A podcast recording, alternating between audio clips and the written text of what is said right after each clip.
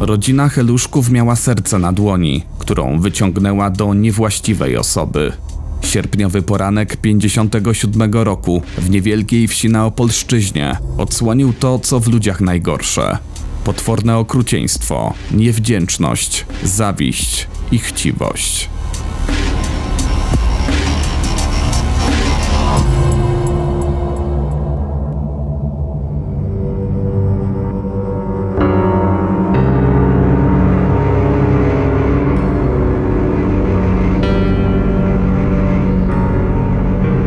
Opowiem Ci historię. Kamil Barnowski.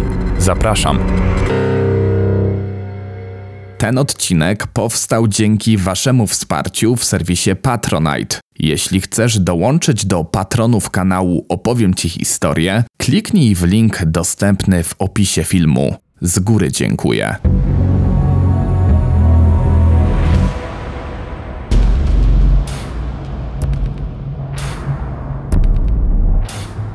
Jan Heluszka urodził się jeszcze w czasach zaborów w 1899 roku.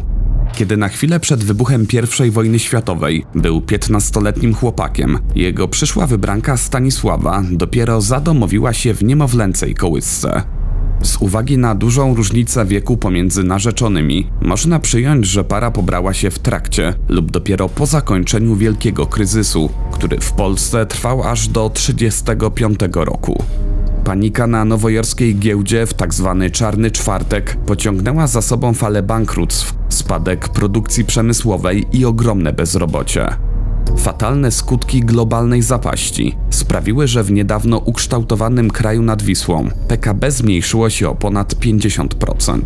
Szczególnie trudna sytuacja panowała w środowiskach wiejskich. Nic zatem dziwnego, że młodzi małżonkowie postanowili emigrować do Francji, gdzie ich rodacy bez większych problemów zatrudniali się przede wszystkim w kopalniach, hutnictwie lub rolnictwie. Najważniejsze skupiska Polonii znajdowały się w północnej oraz centralnej części trójkolorowej republiki.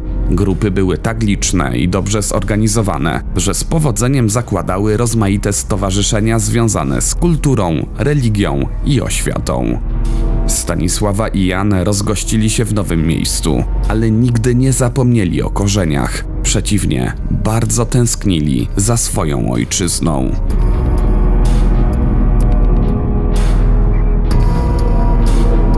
W 1933 roku sytuacja ekonomiczna państw kapitalistycznych stopniowo zaczęła się poprawiać. Heluszkowie jako ludzie nie bojący się ciężkiej pracy potrafili na siebie zarobić i z czasem zgromadzili niewielkie oszczędności. Niestety, w opinii wielu historyków, wielki kryzys, który wreszcie żegnano z nadzieją na lepsze jutro, miał jeszcze jeden bardzo ważny skutek. U steru III Rzeszy znalazło się NSDAP, a tym samym Niemcy wpadły w objęcia Hitlera. W dobie szaleństwa II wojny światowej 31 października 1941 roku na świat przyszła pierworodna córka małżeństwa, Genovefa. Cztery lata później, już po kapitulacji państw osi, urodziła się jej młodsza siostra, Władysława. W tym okresie Polska po raz kolejny organizowała się na nowo. Komunistyczne władze kusiły obywateli wspaniałościami ziem odzyskanych, zachęcając do urządzenia się w zadbanych po niemieckich gospodarstwach, oferując pracę w fabrykach lub przy odnawianiu zbombardowanych miast. Dopiero co przyłączona część kraju przyciągała skutecznie i to nie tylko tych, którzy z racji przesiedleń musieli opuścić kresy wschodnie. Z emigracji zaczęli też wracać ludzie wiodący stosunkowo spokojne życie na zachodzie Europy, Również heluszkowie wreszcie mogli spakować dobytek i przekroczyć niedawno wytyczone granice. Wyboiste drogi zawiodły ich do kameralnej wsi Smarchowice Małe, tuż pod Namysłowem w obecnym województwie opolskim. Jak tysiące innych rodaków, na początku nie znali nikogo w wybranej miejscowości i jeszcze raz bez wsparcia bliskich musieli wszystko zacząć od początku. Co prawda Stanisława miała siostrę, ale ta mieszkała aż 100 kilometrów dalej, nieopodal Kłobucka.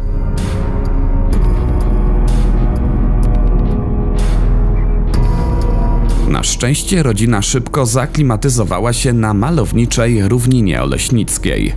Do swojej dyspozycji zyskała poniemiecki dom otoczony polami i dwoma hektarami ziemi uprawnej. Nie było to wiele, choć zbierane plony dawały pewne dochody. Małżonkowie dorobili się też kilku owiec, świń i krów. Na co dzień zajmowała się nimi głównie Stanisława, którą z biegiem lat zaczęły wspierać dorastające pociechy. Jan nie miał na to wiele czasu, bo zatrudnił się jako robotnik w rejonie dróg publicznych w pobliskim Namysłowie. Mimo to gospodarstwo Heluszków należało do najbardziej zadbanych w Smarchowicach Małych. Wydawało się, że para w końcu znalazła swoje miejsce na ziemi, o które dbała, jak potrafiła najlepiej.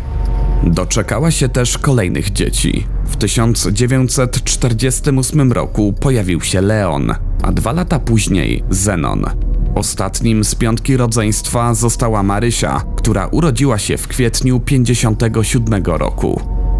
Obywatele Polski Ludowej wysłuchiwali już wówczas do bólu nudnych przemówień pierwszego sekretarza KC PZPR Władysława Gomułki. Towarzysz Wiesław wciąż cieszył się dużą sympatią społeczeństwa, które przyklaskiwało destalinizacji i tzw. Tak odwilży październikowej. Dreszczyku pozytywnych emocji dostarczały pierwsze losowania Totolotka, które odbywały się w jedyny dzień wolny od pracy, czyli w niedzielę.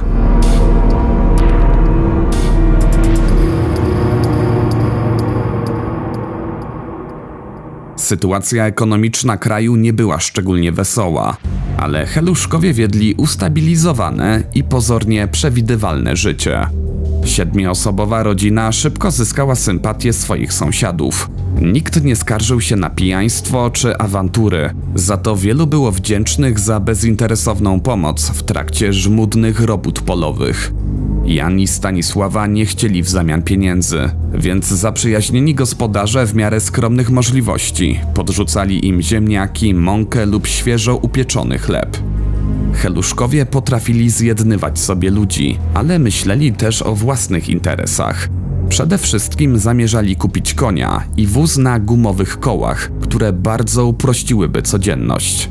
Wydatek był niemały, jednak wkrótce po żniwach udało im się sprzedać żyto za prawie 5000 złotych.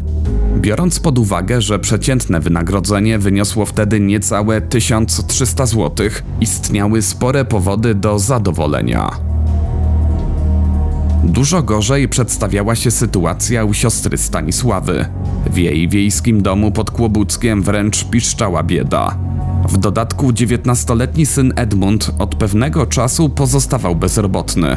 Kobieta liczyła na to, że krewniacy zapewnią mu miejsce pod dachem i pomogą znaleźć uczciwe zajęcie. Zgodnie z jej przewidywaniami, życzliwi małżonkowie nie widzieli problemu. Dodatkowa para silnych, męskich rąk w zagrodzie zawsze była przydatna. Zwłaszcza, że Stanisława dopiero co urodziła Marysię i musiała się jej poświęcić. Edmund Słaby przyjechał do ciotki 19 sierpnia 57 roku. Postawny niebieskooki blondyn zrobił na swoich gospodarzach bardzo pozytywne wrażenie. Heluszkowie chcieli dla niego jak najlepiej, więc za pośrednictwem znajomego postarali się o stanowisko w pobliskim PGR-ze w Krzykowie. Warunek zatrudnienia był w zasadzie tylko jeden: wpis do dowodu osobistego o zameldowaniu na terenie powiatu. Chłopak wykręcił się od gotowej posady, twierdząc, że brakuje mu odpowiedniego ubrania. Tymczasem w Smarchowicach robił to, co mu kazano. Oporządzał zwierzęta, chodził w pole, nosił wodę lub uczestniczył w wycince drzew. Oczywiście w niewielkiej wsi nowe twarze od razu rzucały się w oczy i wzbudzały podejrzenia, a szczególnie u czujnych mundurowych. Już po kilku dniach sierżant Stefan, czyli lokalny dzielnicowy, zauważył obcego, kiedy ten wypasał krowy niedaleko szosy. Milicjant postanowił więc zasięgnąć języka u najstarszego Heluszki i motocyklem pojechał w stronę jego domu. Zagadnięty gospodarz powiedział, że nastolatek to siostrzeniec Stasi, który od niedawna u nich pomieszkuje. Stwierdził też, że Edmund jest dobrym, pracowitym i spokojnym młodzieńcem. Krótkiej rozmowie usatysfakcjonowany funkcjonariusz pożegnał się i udał w swoją stronę. Po latach niestety wspominał. Jan mówił to szczerze. Zaufałem jego słowom i przez to do dzisiaj mam wyrzuty sumienia. Gdybym wylegitymował wtedy Edmunda, spisał jego dane, to mógłby się wystraszyć, że po sprawdzeniu w komendzie zostanie rozpoznany. Wyjechałby, a Heluszkowie by żyli. Na tragedię nie trzeba było długo czekać. W sobotę 30 sierpnia 1957 roku sześcioletni Tadeusz i jego starsza siostra wypasali krowy na łące w pobliżu feralnej zagrody. Świadek, który w młodości często bywał u Jana i Stanisławy, zeznał. To był upalny dzień. Chciało nam się pić, więc siostra wysłała mnie po wodę do gospodarstwa Heluszków, które było tuż za miedzą. Poszedłem, ale wszystko było pozamykane, nikt mi nie otworzył. Tak więc spaśliśmy krowy, póki szło wytrzymać. W końcu przed czasem poszliśmy do domu. Matula zrobiła nam awanturę, bo krowy nie były najedzone. Zanim dziewczynka zdecydowała o powrocie, nie dowierzając małemu bratu, sama zajrzała do sąsiadów. Rzeczywiście, drzwi do ich mieszkania były zamknięte, a wszędzie panowała niezwykła jak na te porę dnia cisza. Przez kuchenną szybę na podłodze można było dojrzeć coś na kształt leżącej, przykrytej postaci. Zdziwione dzieci w drodze do swojej obory spotkały niejakiego Leona i opowiedziały mu o niepokojącym braku wieloosobowej rodziny. Mężczyzna również miał złe przeczucia, więc pojechał wozem pod znajomy adres. Obszedł wszystkie zabudowania, aż w końcu zajrzał do chlewika. Tam w przegrodzie dla świń, spod słomy, wystawały nogi zamordowanego 58-letniego Jana. Przerażony Leon natychmiast pognał konia, żeby zawiadomić milicję. Okazało się, że w międzyczasie sierżant Stefan podążał już do zagrody, ponieważ dostał zgłoszenie, że krowy heluszków pasą się bez nadzoru i weszły komuś w szkodę.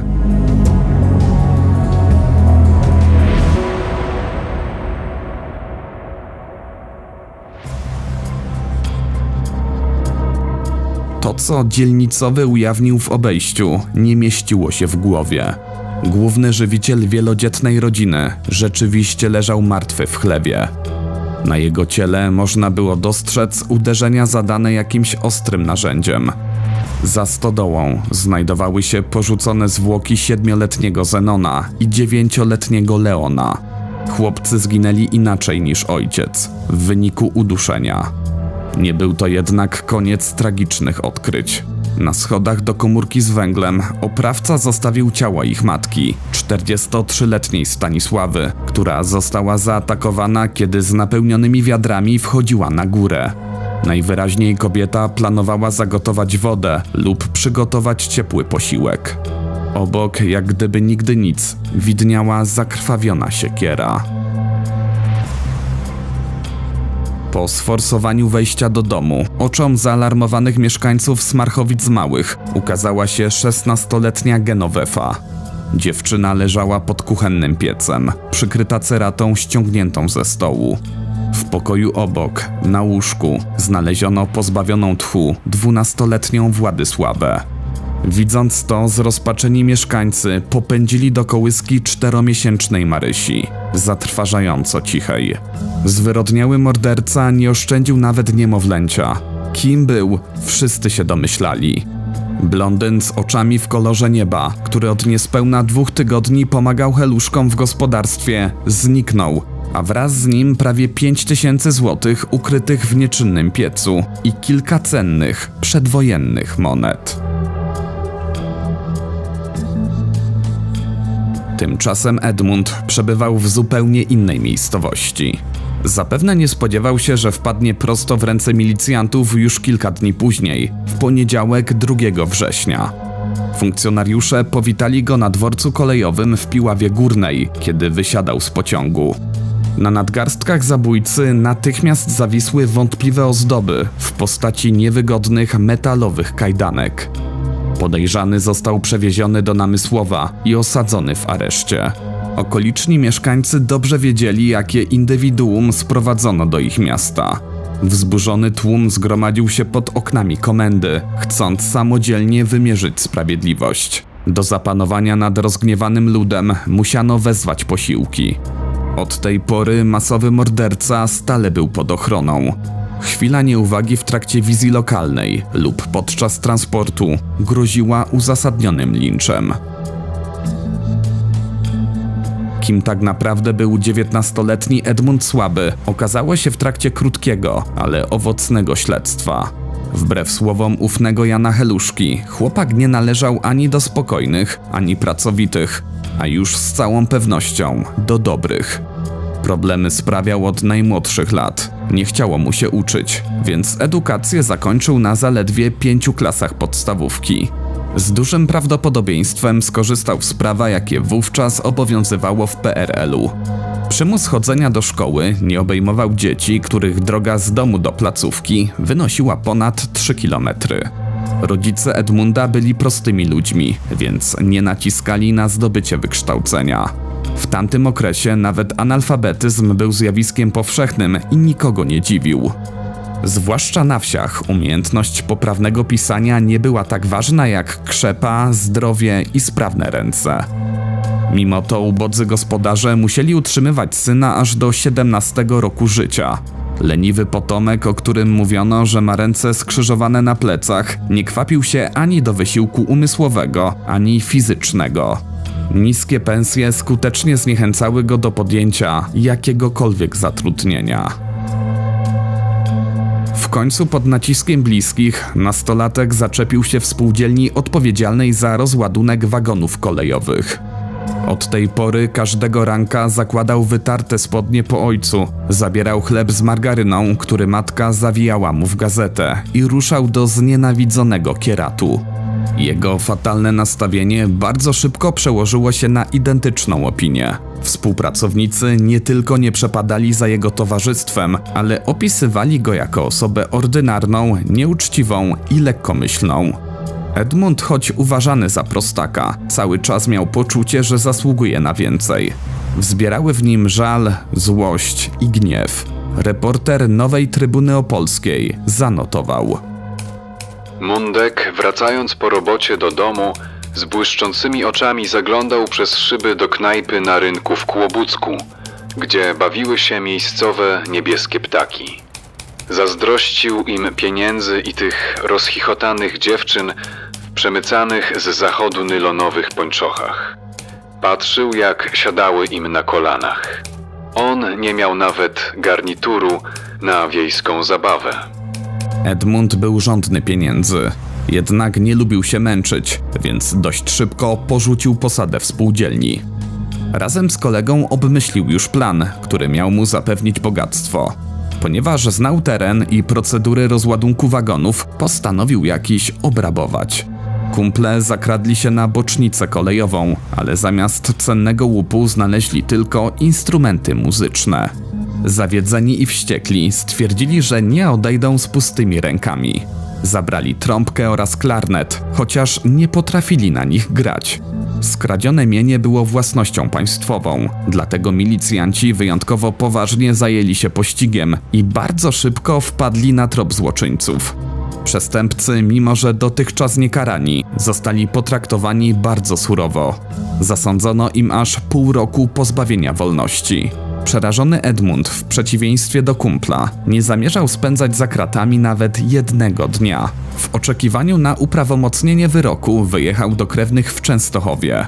Kilka tygodni później, za radą przejętej matki, podążył do ciotki Stanisławy. Tak daleko od domu miał szansę wtopić się w tłum i zniknąć z radaru mściwej władzy ludowej.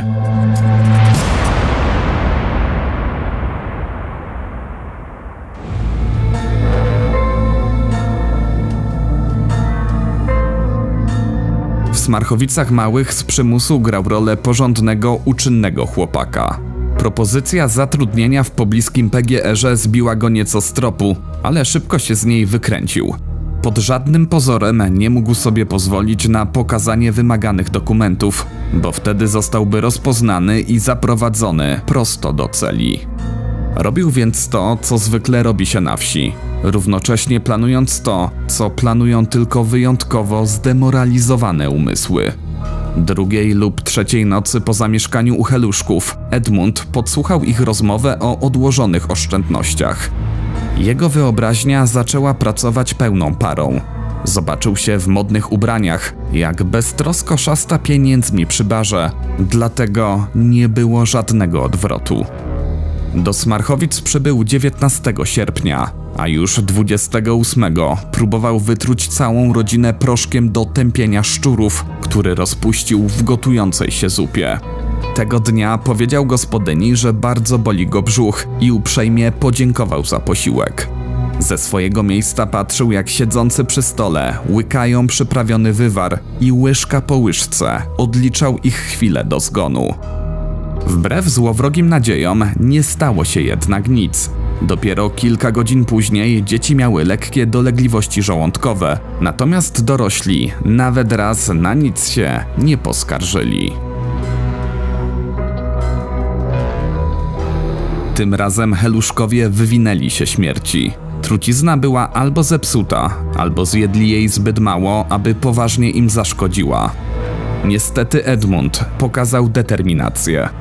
Uznał, że weźmie sprawy w swoje własne ręce i to dosłownie.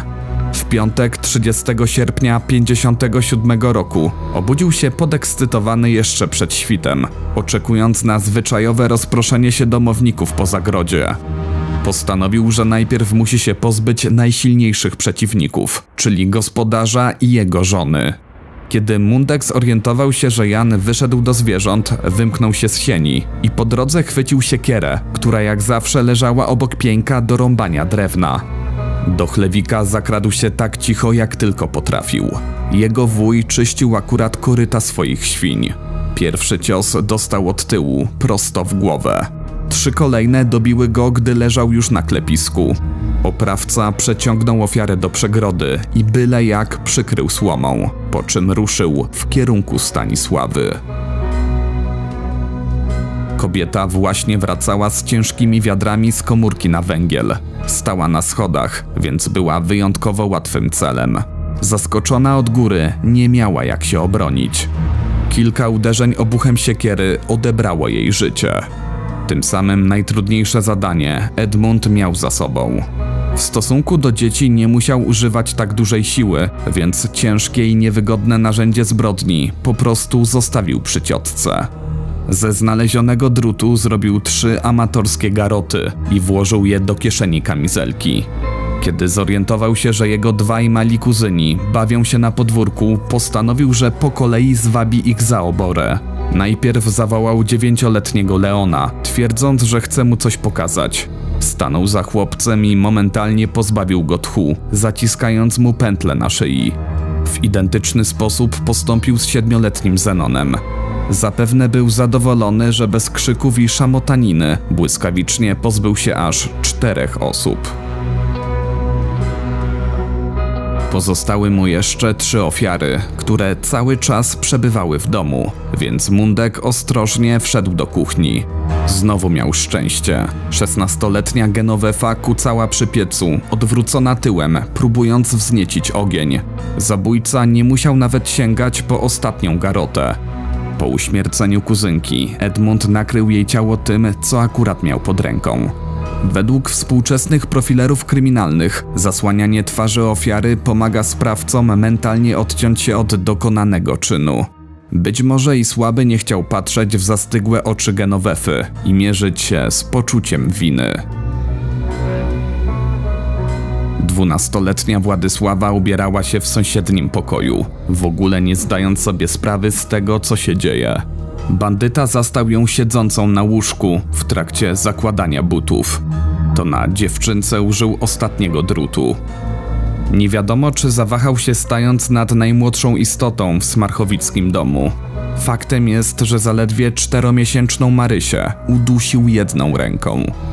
Śledczy nie potrafili tego zrozumieć. O ile świadome rodzeństwo mogłoby zeznawać w sprawie, tak niemowlę w niczym mu nie przeszkadzało. Edmund tłumaczył później, że nie chciał, aby maleństwo w samotności umierało z głodu, więc zabił je z litości. Okazało się, że uśmiercenie wszystkich siedmiu członków rodziny zajęło mu tylko 45 minut.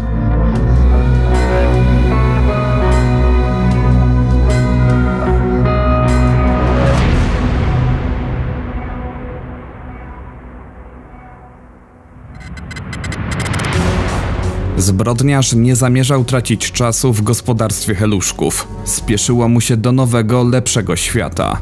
Błyskawicznie przetrząsnął mieszkanie, znalazł ukrytą gotówkę, założył czarną, skórzaną kurtkę wuja i zamknął za sobą drzwi, żeby opóźnić znalezienie zwłok. Oborę natomiast otworzył, ponieważ nieobecność zwierząt w obejściu była czymś dziwnym i mogła zaalarmować sąsiadów. Następnie wsiadł na rower i uciekł na dworzec PKP w Namysłowie.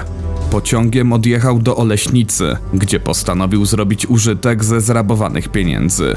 Nie żałował na elegancką marynarkę, spodnie z paskiem, beret i teczkę. Aż 1750 zł wydał na szwajcarski zegarek znanej marki Delbana. Chłopak ewidentnie wiedział, jak ubrać się z klasą i w końcu wyglądać niczym wielkomiejskie panisko. Po udanych zakupach odwiedził kolegę z pobliskiego Bierutowa i razem z nim poszedł na imprezę. Edmund wreszcie miał szansę się popisać. Tak jak sobie wymarzył, w końcu stanął po drugiej stronie szyby i teraz to jemu przechodnie mogli zazdrościć. Beztrosko stawiał kumplom alkohol, a i sam nie wylewał za kołnierz. W końcu mocno pijany sprowokował burdę, wyciągnął atrapę pistoletu i zagroził, że wszystkich zabije. Kiedy wytrzeźwiał, musiało do niego dotrzeć, że zwrócił na siebie uwagę i powinien niepostrzeżenie uciec na zachód przez zieloną granicę. Jak już wiadomo, jego plan się nie powiódł, bo pociąg do Piławy Górnej zabrał go prosto do lokalnej milicji. Rozprawa przeciwko bestialskiemu oprawcy rozpoczęła się 16 stycznia 58 roku przed Sądem Wojewódzkim w Opolu. Sala potężnego gmachu jak nigdy pękała w szwach. W falującej masie dominowały wściekłe kobiety, które za uduszenie niemowlęcia chciały oskarżonego rozerwać na strzępy. Chociaż w toku śledztwa Edmund przyznał się do winy i po kolei wyjawił co zrobił, przed trybunałem nagle zmienił taktykę. Postanowił zagrać ostatnią, mocno wyświechtaną kartą, ze znakiem rzekomej niepoczytalności. Mężczyzna nie odpowiadał na wiele zadanych pytań i próbował sprawiać wrażenie umysłowo chorego. Wcielając się w rolę wariata, udawał nawet, że strzela do zebranych z niewidzialnej broni.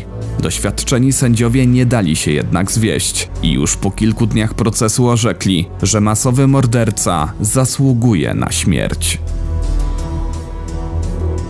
Mundek oczywiście nie poddał się tak łatwo. Nie wahał się zabić, ale sam desperacko chciał żyć.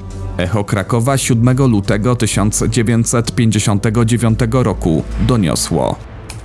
Sprawa potwornego mordu, który wstrząsnął społeczeństwem Opolszczyzny, znalazła się po raz drugi w sądzie wojewódzkim w Opolu.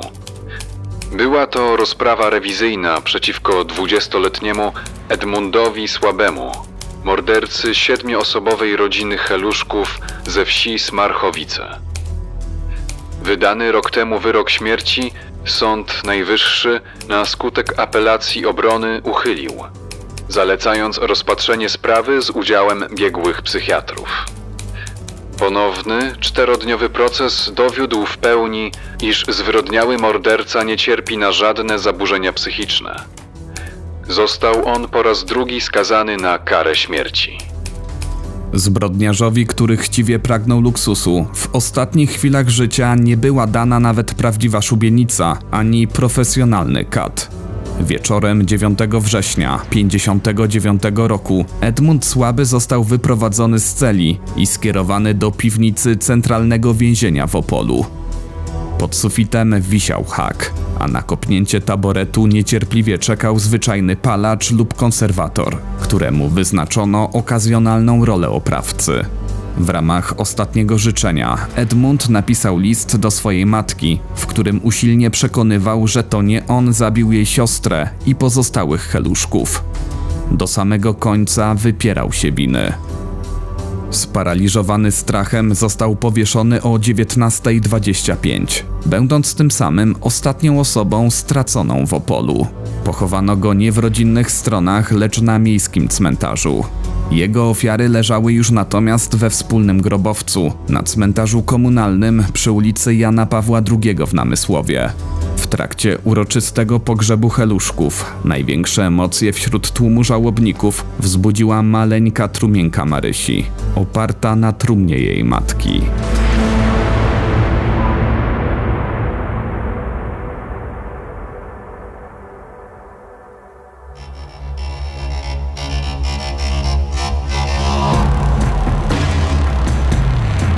Zamordowanymi byli przejezdni, ale jako ludzie niezwykle życzliwi w krótkim okresie zyskali ogromną sympatię sąsiadów.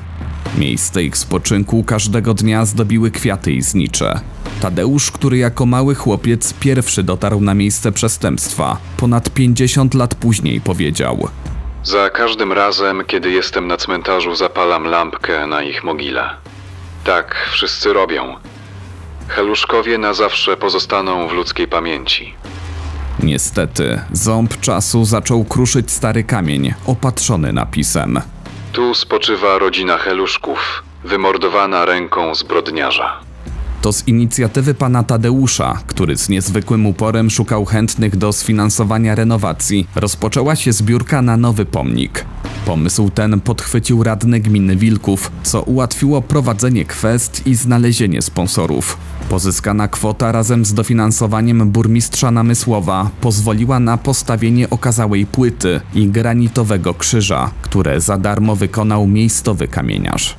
Odsłonięcie pomnika odbyło się w grudniu 2016 roku. Kilka miesięcy później, a tym samym w 60. rocznicę wydarzeń, straszny los wielodzietnej rodziny został uwieczniony na obelisku, który stanął na terenie nieistniejącej już feralnej zagrody. Potężny kamień, pod którym ciągle płoną znicze, można zobaczyć z szosy wiodącej do sąsiednich Jakubowic. Dookoła rozciągają się tylko pola, ponieważ zabudowania heluszków zrównano z ziemią po kolejnej tragedii. Nowa lokatorka, która razem z bliskimi zamieszkała w ich domu, w zagadkowych okolicznościach utonęła w studni. Nigdy nie wyjaśniono, czy był to po prostu nieszczęśliwy wypadek, samobójstwo, czy jednak następne zabójstwo. Na skutek plotek smarchowickie gospodarstwo uznano za wyklęte i wyburzono je do fundamentów. Dziś porasta je trawa.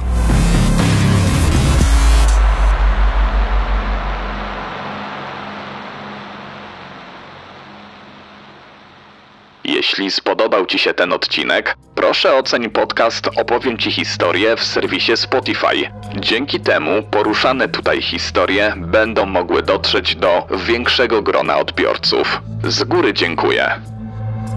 Pełna lista źródeł, na podstawie których powstał ten materiał, znajduje się w opisie odcinka.